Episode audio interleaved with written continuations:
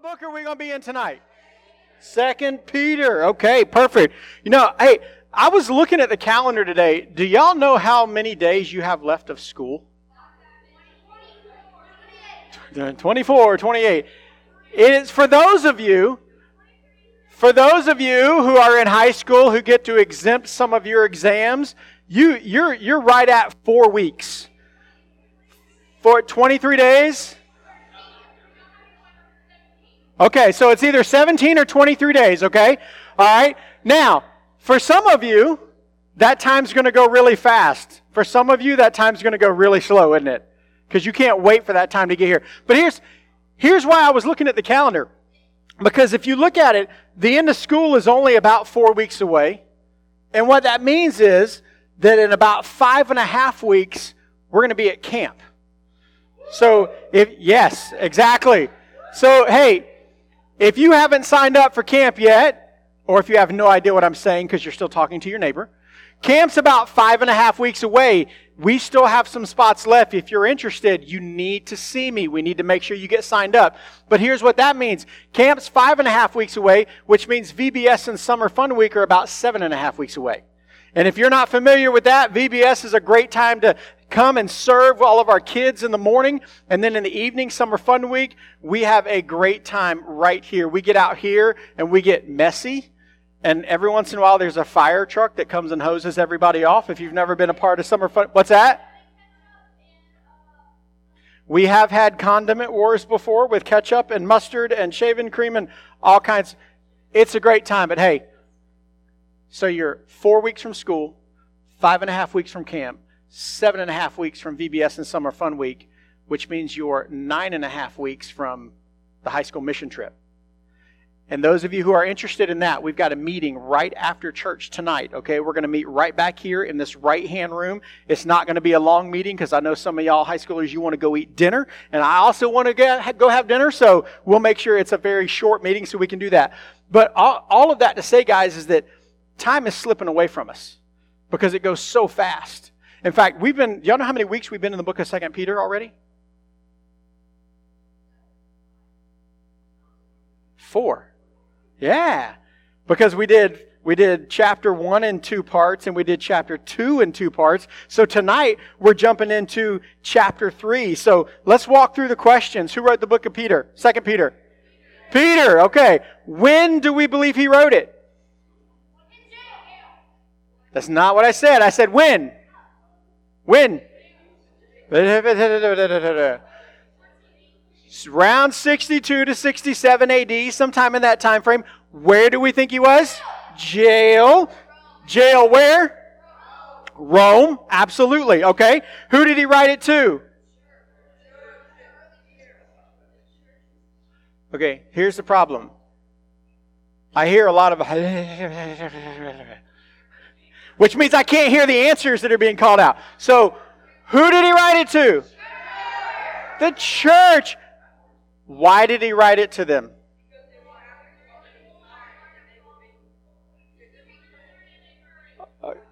Okay, they're being persecuted for their beliefs. To warn them and to what? Encourage them. Okay, that's, that's exactly right. This is who Peter's writing this letter to, and this is why he's writing this letter. And as we've walked through these first two chapters, he's laid out some very important things for us so far. In chapter one, just to recap a little bit, Peter talked about the idea that the gospel should affect every area of your life. Now, many times in church, we, we hear the gospel and we hear, hey, you need to, to ask Jesus Christ to forgive you of your sin, put your faith and trust in Him, and if you do that, God will forgive you, you'll belong to Him forever, and when you die, you'll go to heaven. And we think, great, my eternity's taken care of. But sometimes we forget that the gospel is not just supposed to affect our eternity, it's supposed to affect our life today. It's supposed to affect the way that we, that we act, the way that we speak, the way that we interact with other people. And that's what Peter laid out there in the first part of that chapter. And then in the second part of chapter one, he talks about the fact that we need to remember the truth of what we've learned about God. If you've been in church or, or somebody's taught you about God and about who Jesus is, it's too easy for us to forget things that we know to be true because we get distracted, we get busy with other things. And Peter lays out this idea that you've got to remember what you've learned about God because it's true, and you've got to remember why it's true. It's true because we've learned it from the Word of God. Because this, this book is a book that we can trust. And as he's walked through this, he's shown us that there's going to be people who come in and they try to twist what this book says. That's the whole false teacher thing that we've been looking at for the last two weeks, where he's talked about what false teachers do and what false teachers look at. He's saying there's going to be people who come in to the body of believers, to the church, who are going to stand up on platforms and they're going to tell you some things about God. And some of it may look like what Scripture says, but some of it's not going to look like Scripture at all. What's that? I can't hear you. All just for money. Some of them do it for money. Some of them do it for fame. Some of them do it just because they want to, because they enjoy it. Whatever the reason is, it's wrong. And that's what Peter in chapter 2 laid out for us. And what he does now is he picks up in chapter 3 and he kind of goes back to a little bit of what he was talking about in chapter 1 and 2. He's kind of summoned everything up. So what we're going to do is we're going to walk through the first 13 verses of 2 Peter chapter 3 tonight. And as we do this, here's the question I want you to keep in mind. The question I want you to be thinking through in the back of your head is this. Where are you finding hope for your life? because he's going to talk about this tonight. And a lot of times, what we do is, is we don't really stop and think, where am I finding hope? And we tend to put our, our hope in things that, that aren't really going to give us hope. We put our hope in, in sports or grades or a job and a career or relationships and all of these other things. And yet, what Scripture shows us is that there is only one place where we can find true, real hope, and that's in the person of Jesus Christ. So that's why I want you to keep that question in the back of your mind. Your life, right now, today, not the church answer, but the real answer in your head and your heart. Where are you finding hope for your life? So let's do what we always do when we read a chunk of scripture. I'm going to ask you to stand and follow along with me. 2 Peter chapter 3, starting in verse 1. This is now the second letter that I am writing to you, beloved. In both of them, I am stirring up your sincere mind by way of reminder that you should remember the predictions of the holy prophets and the commandment of the Lord and Savior through your apostles. Knowing this, first of all, that scoffers will come on the last days with scoffing, following their own sinful desires. They will say, Where is the promise of his coming? For ever since the fathers fell asleep, all things are continuing as they were from the beginning of creation. For they deliberately overlooked this fact that the heavens existed long ago, and the earth was formed out of the water and through water by the word of God. And that by means of these, the world that then existed was deluged with water and perished. But by the same word, the heavens and earth that now exist are stored up for fire, being kept until the day of judgment and destruction of the ungodly. But do not overlook this one fact, beloved, that with the Lord one day is as a thousand years, and a thousand years as one day. The Lord is not slow to fulfill his promise, as some count slowness, but is patient toward you, not wishing that any should perish, but that all should reach repentance. But the day of the Lord will come like a thief, and then the heavens will pass away with a roar, and the heavenly bodies will be burned up and dissolved, and the earth and the works that are done on it will be exposed. Since all these things are thus to be dissolved, what sort of people ought you to be in lives of holiness and godliness, waiting for the hastening, the coming of the day, the hastening, the coming of the day of the Lord, because of which the heavens will be set on fire and dissolved, and the heavenly bodies will melt as they burn. But according to his promise, we are waiting for new heavens and a new earth in which righteousness dwells. Let's pray. God, we thank you. We thank you that we can come together here tonight, God, that we can spend time in your word. And, and even when we look at passages like this, where it, it looks like there may be some confusing things, God, you're, you're not the God of confusion. You're the God of clarity. And sometimes what we don't understand is because we lack understanding. It's not because you are not consistent in who you are. And God, I pray that you'll help us to see that as we walk through some of this tonight, to see who your word shows us you are and who you've called us to be. It's in Jesus' name we pray. Amen. All right, go ahead and have a seat. So Peter, he's remi- he's he's starting this last chapter with a reminder. Look at what he says there in verse 1. Dear friends, this is now my second letter to you. He said, "Hey, this isn't the first time I've written to you. This is the second time that I've been in contact with you. And he goes on to write, I have written both of them as what? As, as what?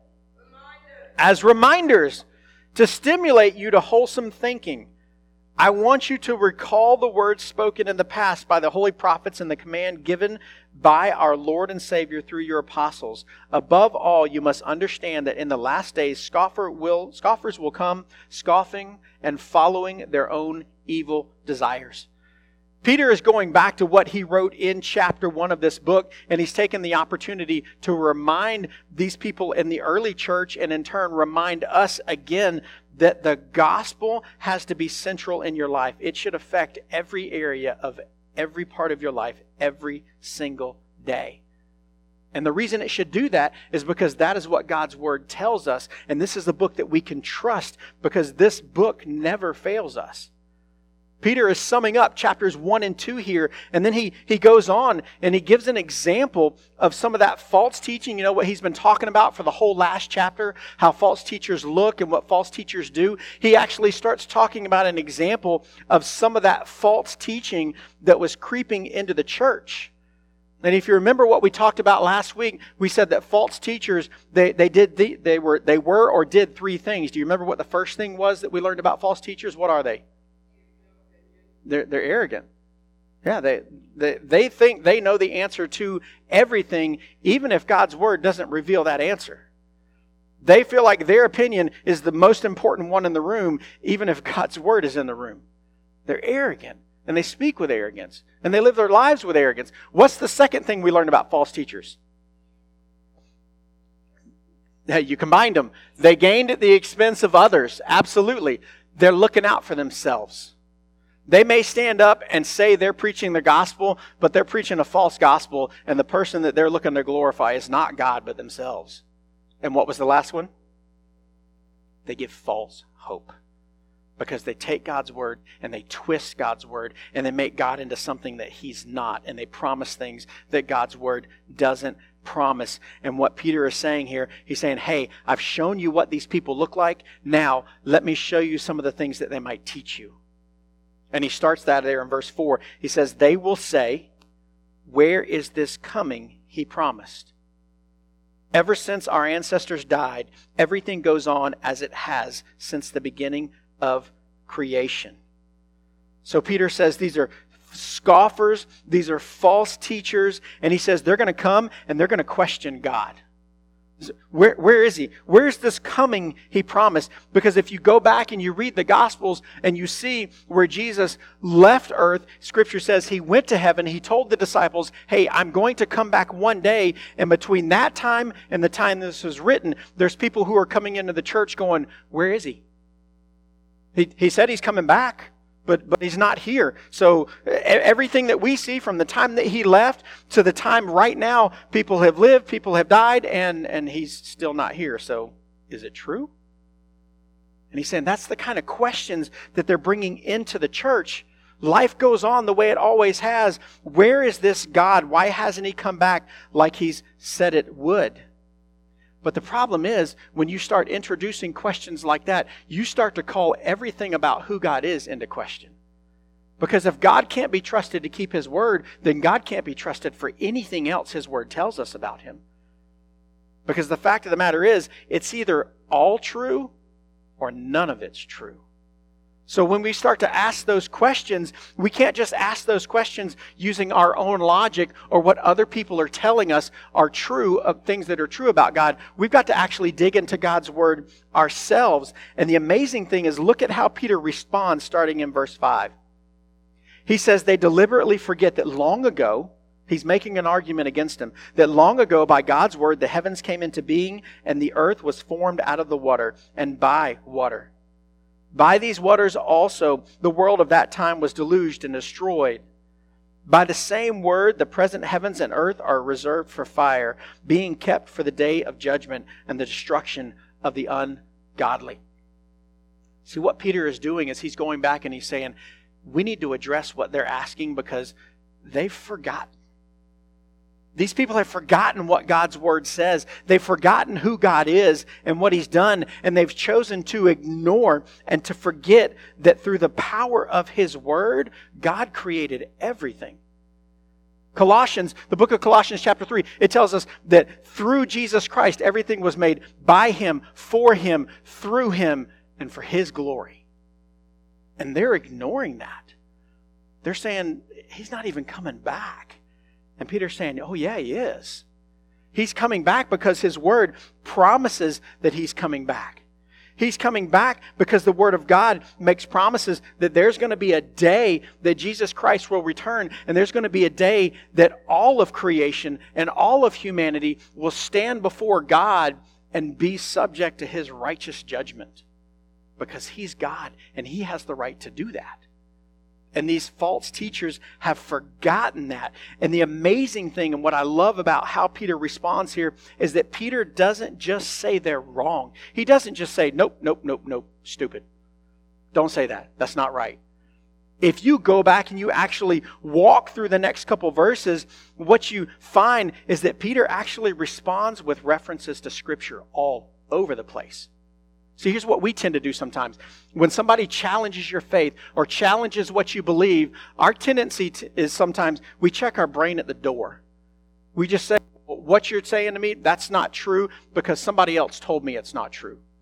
Or that's not true, I, I don't want to hear that. Or we go into playground mode like two little kids arguing, Well, God's not real. Well, yeah, God is real. Well, my dad can beat up your dad. Well, my dad's stronger than your dad. Well, my dad can lift a couch. Well, my dad can lift a car. Oh, yeah, well, you're just stupid. And yet, that's how we interact with people when it comes to talking about our faith. When people challenge what we believe, when people challenge what God's word says, we fall into that kind of mode. Peter doesn't do that. Peter actually references all kinds of scripture in these next couple verses. Look at verse 8. He says, But do not overlook this one fact, beloved, that with the Lord one day is as a thousand years, and a thousand years as one day. That verse right there, Peter's referencing Psalm 90, verse 4, which says this For a thousand years in your sight are but as yesterday when it is past, or as a watch in the night. The wording's a little bit different, but Peter's going back to Old Testament scripture to respond to false teachers. He's not just giving his opinion, he's not just making some emotional argument. He's saying, This is what God's word says.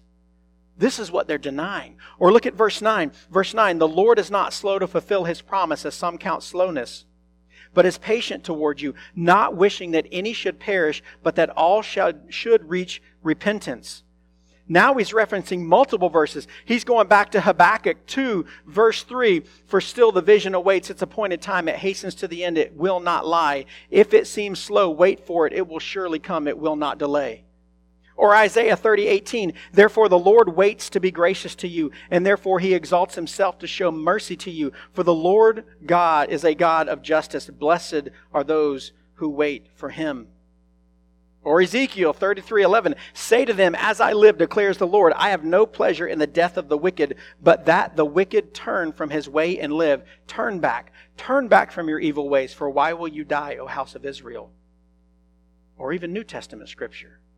1 Timothy 2 3 and 4.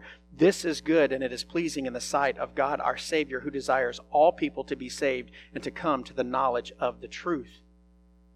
Verse for verse, Peter is referencing other scripture. Now, it's possible that 1 Timothy passage is also referencing the Old Testament verses, but it's got similar verbiage there. Or how about the next verse? Verse 10, 2 Peter chapter 3. But the day of the Lord will come like a thief, and then the heavens will pass away with a roar, and the heavenly bodies will be burned up and dissolved, and the earth and the works that are done on it will be exposed. You can find similar verbiage in Matthew 24, starting in verse 42. Therefore, stay awake, for you do not know when the day your Lord is coming. But know this that if the master of the house had known in what part of the night the thief was coming, he would have stayed awake and would not have let his house be broken into. Therefore, you must be ready, for the Son of Man is coming at an hour you do not expect. And then Revelation 21 1, then I saw a new heaven and a new earth, for the first heaven and the first earth had passed away, and the sea was no more. Everything that Peter writes in those three verses, those are not his opinion. He's going back to other scripture. When people come at you and they're teaching false things and they're teaching lies about God's word and lies about who God is, you can't just argue your opinion with them. You've got to go back to the truth of Scripture because guess what? Our opinions change. And sometimes our opinions are wrong. That's why they're called opinions. But if you go back to the Word of God every single time, you will always find the truth of what God's Word says here. And the only way you can do that, the only way you can identify that false teaching, is if you know what the Word of God says. That way, when you hear it, that's way, that way, when you see that false teaching, you can intelligently call them out for what they are. Don't check your brain at the door. When you walk in to a church service, I've told you guys this before, there's Bibles on the back table. If you sit there and just think, I'm going to listen for the next however long we're going to be here, there's a couple things that are going to happen.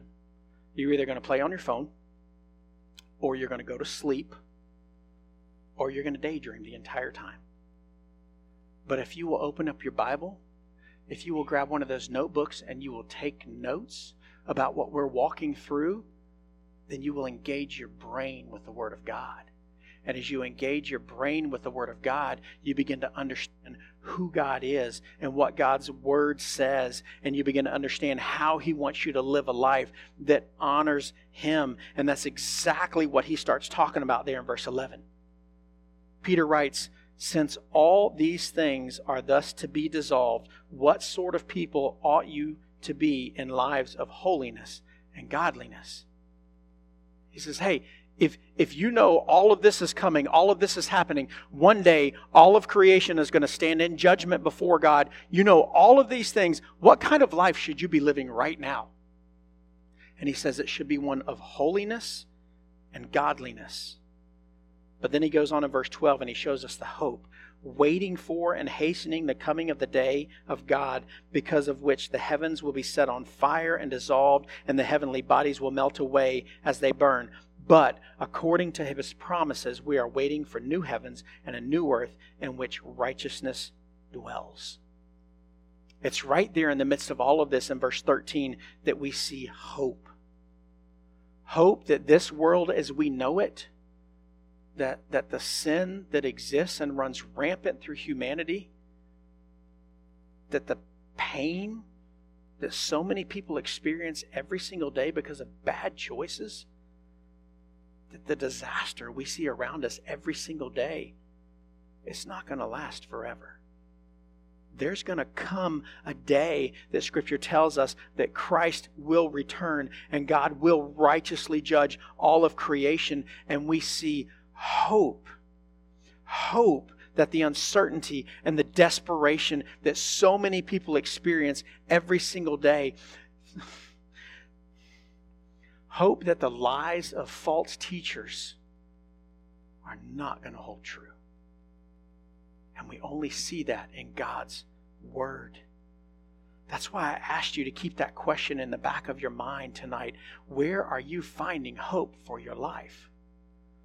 Because if you are putting hope, your hope for your life, the hope for your future, in anything besides God's Word and the person and the work of Jesus Christ, then I'm sorry, but it's hopeless. And there's going to be times that you feel hopeless because you're trusting in things that aren't true. You're trusting in things that are going to fail you. You're trusting in lies that the world is telling you about who you could be and how you should be instead of trusting in the truth of who God says He created you to be. It matters where your hope is because where you put your hope, that is where you put everything that you are. And God has created you to have hope in Him, to be defined by Him, to identify the way that He identifies you as His creation, as His child, as the one that He loves more than anything in this world. Where are you finding the hope for your life tonight? If you're here tonight and it's anything besides Jesus Christ, I challenge you, I urge you, make a change. Because whatever you're hoping in is going to fail.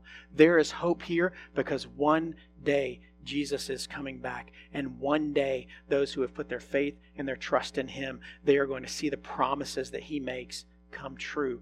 Everything else is going to be gone, it's going to be wiped away. That's what His Word says, which is why we know we can trust it. So, where are you placing your hope tonight? If it's not in Jesus Christ, please reconsider that. If it's not in Jesus Christ, maybe it's time to stop and take a look at your life because that's the only place we can find hope. That's the only solution for the pain and troubles and sin problem that we have in our lives. That is what we just celebrated less than a week ago. Jesus Christ giving his life on a cross to pay the penalty that Scripture says is owed for your sin and my sin. That is what we celebrated on Sunday when Jesus rose from the tomb and he conquered death and he conquered sin. And he offers us forgiveness and he offers us hope and he offers us life and he offers us truth and it's all right here in his word and you can have that tonight if you don't. And when we stand and when we sing in just a minute, if you've got questions about that, maybe you're not ready to put your faith and trust in Jesus, but you've got questions, great. Ask your questions because one thing you will always find is that when you seek truth, you will find it. I've heard people say, hey, in the church as Christians, we're not supposed to question God. Why not? God's not scared of your questions. God's not scared of the things, the doubts that you have. Ask Him. Find an adult you trust. Find somebody that knows what Scripture says and ask your hard questions because when you seek truth, you will find it and you will find it right here in God's Word. If you've got questions tonight, when we start to sing, get up and come find one of the adults in this room and ask your questions. If you're scared to go by yourself, grab the person that's standing next to you, grab them gently. Don't like squeeze them or anything. Grab them and bring them with you. But ask your questions. Because the only hope you have for this life and the only hope you have for your eternity is in God's Word and in who Jesus Christ has created you to be. Let's pray. God, we thank you. We thank you that we can come together tonight, that we can study your Word, God, that we can spend time together and understanding, God, the truth of what your Word says about who we are and who you've called us to be. God, we thank you for the hope that we find there. And Lord, I pray that every single person in this room tonight, God, I don't know where everybody's coming from. I don't know what they've experienced today, God, but I pray, pray that they're finding their hope in you and nothing else. And if that's not the case, God, I pray that you're talking to them right now. God, help each one of us to understand that the only hope we can have is in who you have called us to be the hope of your Son, Jesus Christ, and what He's done for each one of us that would put our faith and trust in Him. God, help us to trust that. Help us to find hope in that. It's in Jesus' name we pray.